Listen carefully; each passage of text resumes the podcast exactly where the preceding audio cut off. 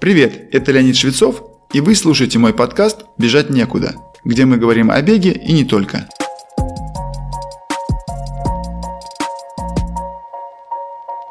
Прежде чем начать разговор о естественном беге как технике бега, расскажу, откуда появился такой термин. Несколько лет назад один знакомый дал мне почитать книгу американских авторов Дэнни Эпшер и Брайан Метцлер под названием Natural Running. Я ее прочитал и еще в процессе прочтения у меня возникло сильное желание ее перевести. В процессе работы над книгой мы с издателями размышляли над русскоязычным названием, и я предложил «естественный бег». И потом использовал это словосочетание в своей работе, статьях, лекциях и просто публичных выступлениях. Почему же я так настойчив в том, что каждому бегуну следует начинать учиться бегу именно с точки зрения биомеханики или техники бега? И почему именно я беру на себя роль такого, если можно так выразиться, проповедника этого подхода? Дело в том, что я начал заниматься легкой атлетикой в возрасте 10 лет, и это было в далеком 1979 году, как говорится, при царе Горохе. Это было время, когда беговая обувь была представлена только в виде изделия под названием полукеды, ну и шиповки. Это был первый фактор, и я чуть позже объясню, почему он важен. Второй фактор состоял в подходе моего тренера.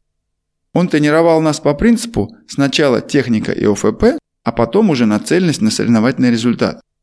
Наши тренировки содержали очень большое, я бы даже сказал, огромное количество специальных беговых и силовых упражнений, а также, внимание, очень много упражнений на укрепление стоп. Летом мы бегали босиком по пляжному песку или просто по дорожке стадиона, а также по грунтовому покрытию в летнем спортлагере.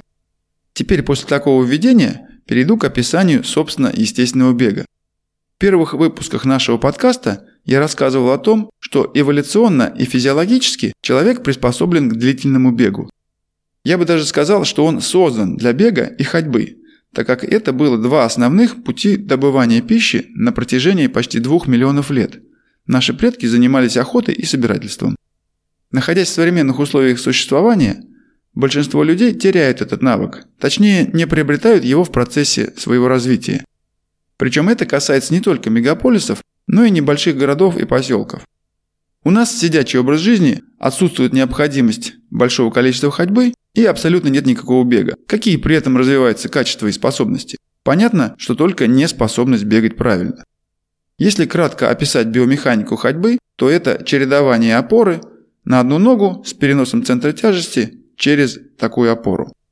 При этом нога ставится впереди на пятку с последующим перекатом через всю стопу на носок. Ноги при этом почти всегда прямые, сгибаются только в фазе переноса вперед после покидания опоры и выпрямляются перед очередным касанием поверхности. Руки тоже выпрямлены и только слегка могут сгибаться в локтях в момент передней фазы. Конечности работают как маятники с осью вращения в плечевых и тазобедренных суставах и длиной до пальцев кисти и подошвы стопы соответственно. Но когда мы начинаем бежать в естественных условиях, наши движения изменяются. Колено выносится вперед, выше и дальше. Нога при этом согнута в колене и опускается на опору вниз под колено. Первое касание приходится на плюсневую часть или подушечку стопы. В момент приземления нога слегка согнута в колене и продолжает быть согнутой всю фазу опоры, за исключением момента покидания поверхности. Появляется фаза полета, что является ключевым отличием от ходьбы. После отрыва от опоры нога сразу начинает сгибаться в колене, она как бы складывается под центр тяжести бегуна, который находится в центре таза. Руки бегуна тоже согнуты в локтевых суставах, примерно под прямым или острым углом.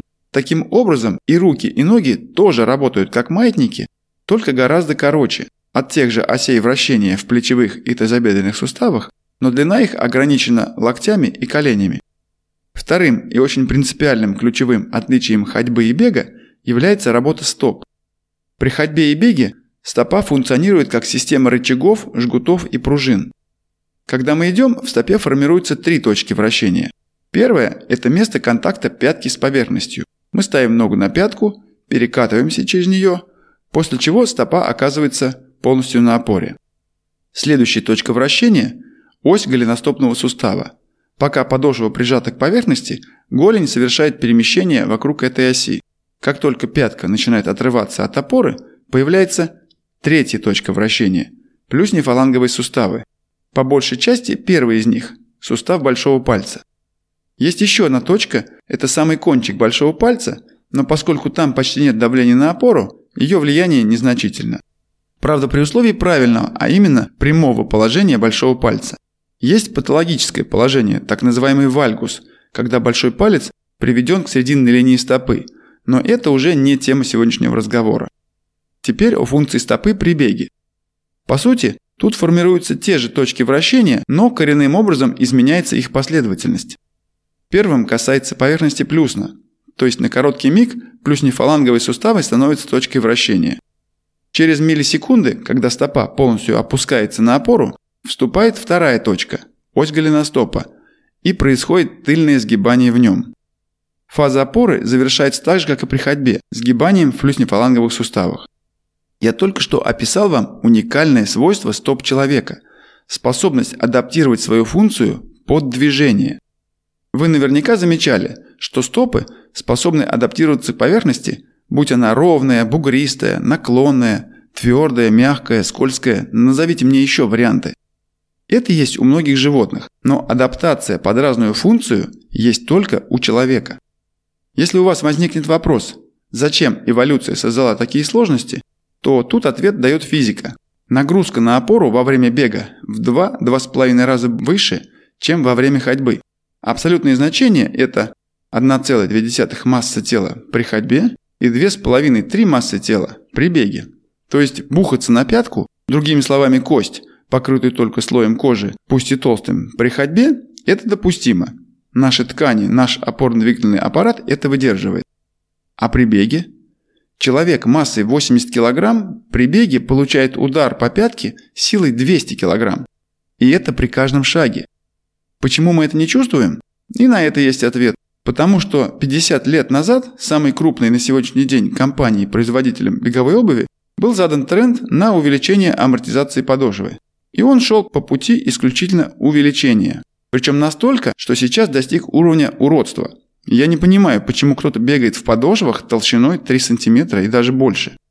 Попробуйте пробежаться просто босиком. Нет, лучше сначала пройдитесь там 50 или 100 метров, а потом начните бежать.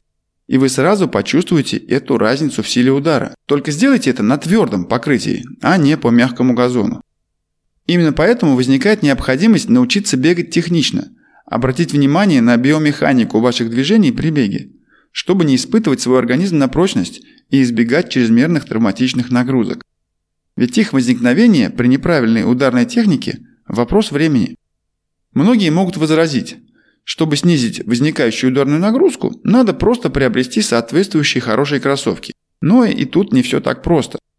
Аргумент против амортизирующих кроссовок в том, что они не спасают от той ударной нагрузки, прост – 50 лет совершенствования технологий обуви, в частности в области амортизации, не привели к снижению травматизма у бегунов ни на 1%. Как было 70-80% в начале 70-х, так и остался сейчас. Кстати, проблема дополняется еще и ужасными узкими носами, как нашей повседневной, так и беговой обуви. Это новшество, названное модой, уходит, как мне кажется, в средние века, когда красивым стал считаться узенькие туфельки и такие же ножки. Помните, я в самом начале сказал, что мы начинали бегать в кедах.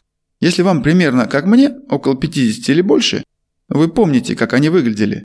Тонкая резиновая подошва, почти без намека на амортизацию и довольно широкая передняя часть.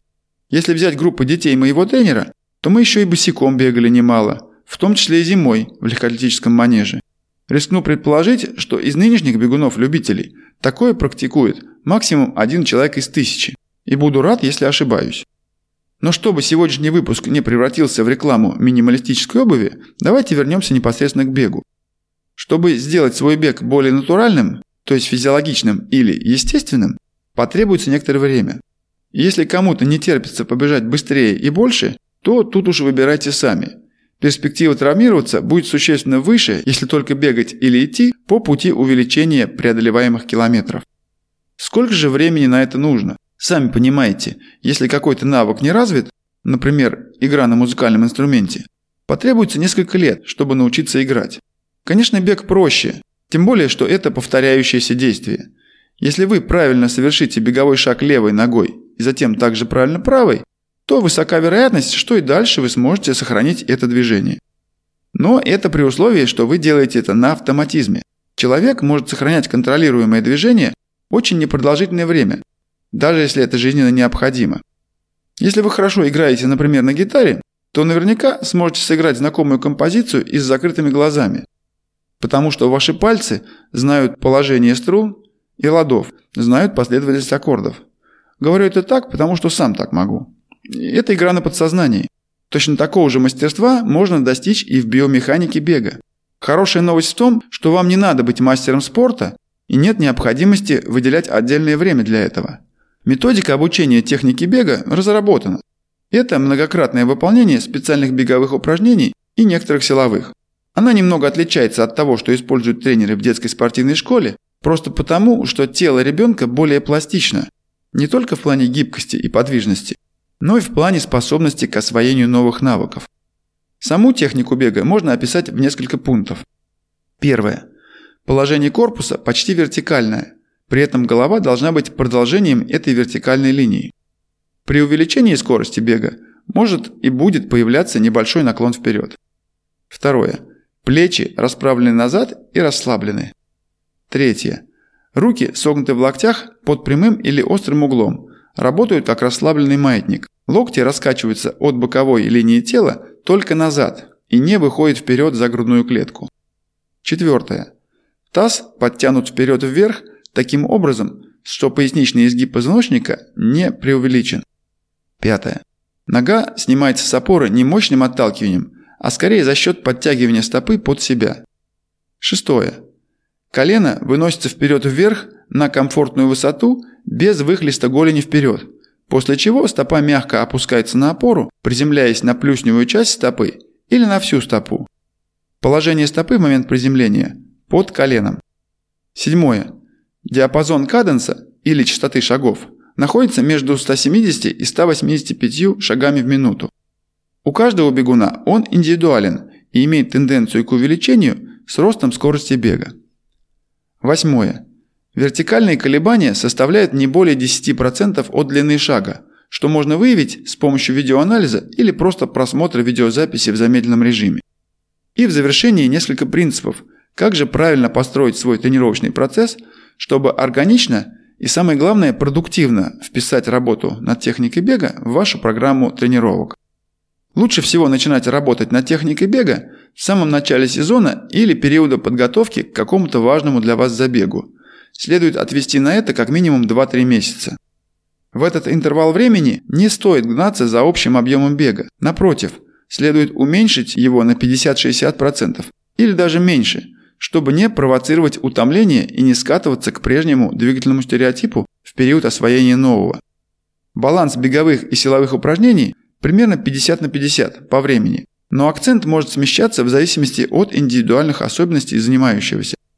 Особое внимание должно быть уделено развитию гибкости и силы стоп и голеней, так как на них будет приходиться повышенная нагрузка как при обучении техники бега, так и в дальнейшем, когда вы будете бегать по-новому. При появлении чрезмерной забитости, болей или других симптомов перегрузки стоп и икроножных мышц более трех дней подряд, Необходимо снижать нагрузку и сделать акцент на массаж, контрастные термопроцедуры или другую реабилитацию этой зоны. Помните, что это новое движение, вовлекающее ранее не задействованные мышцы, связки и сухожилия. Невозможно предсказать, как они будут реагировать на непривычную нагрузку, поэтому наберитесь терпения. Беговых упражнений есть более двух десятков, но нет необходимости выполнять полный набор. Лучше делать меньше разновидностей но делать их правильно и в достаточном количестве. По мере освоения можно увеличивать километраж, но очень постепенно, чтобы не вызвать возврат к прежнему рисунку бега. Для этого полезно делать видео своего бега в начале и в конце пробежки, когда они достигнут 40-45 минут, то есть того времени, которое достаточно для появления первых признаков утомления. Отслеживать свой прогресс и избегать ошибок можно при помощи такого инструмента, как видеоанализ техники бега. Как он проводится? Вы обращаетесь к тренеру, которому доверяете и который умеет делать такой видеоанализ. Делайте запись своего бега перед началом вашей работы. Затем выделяете 2-3 месяца техники бега, спокойно тренируйте свое удовольствие и осваиваете новый паттерн движения, а после повторяете видеоанализ для отслеживания динамики и контроля прогресса. Такой способ помогает наглядно увидеть все ошибки, которые вы совершаете, и наиболее успешно работать над их исправлением. С вами был Леонид Швецов и подкаст «Бежать некуда». Буду рад вашей обратной связи, делитесь своими мыслями по теме сегодняшнего выпуска, задавайте вопросы и предлагайте темы для следующих. Вы можете написать нам на почту, указанную в описании, либо найти меня в Инстаграм.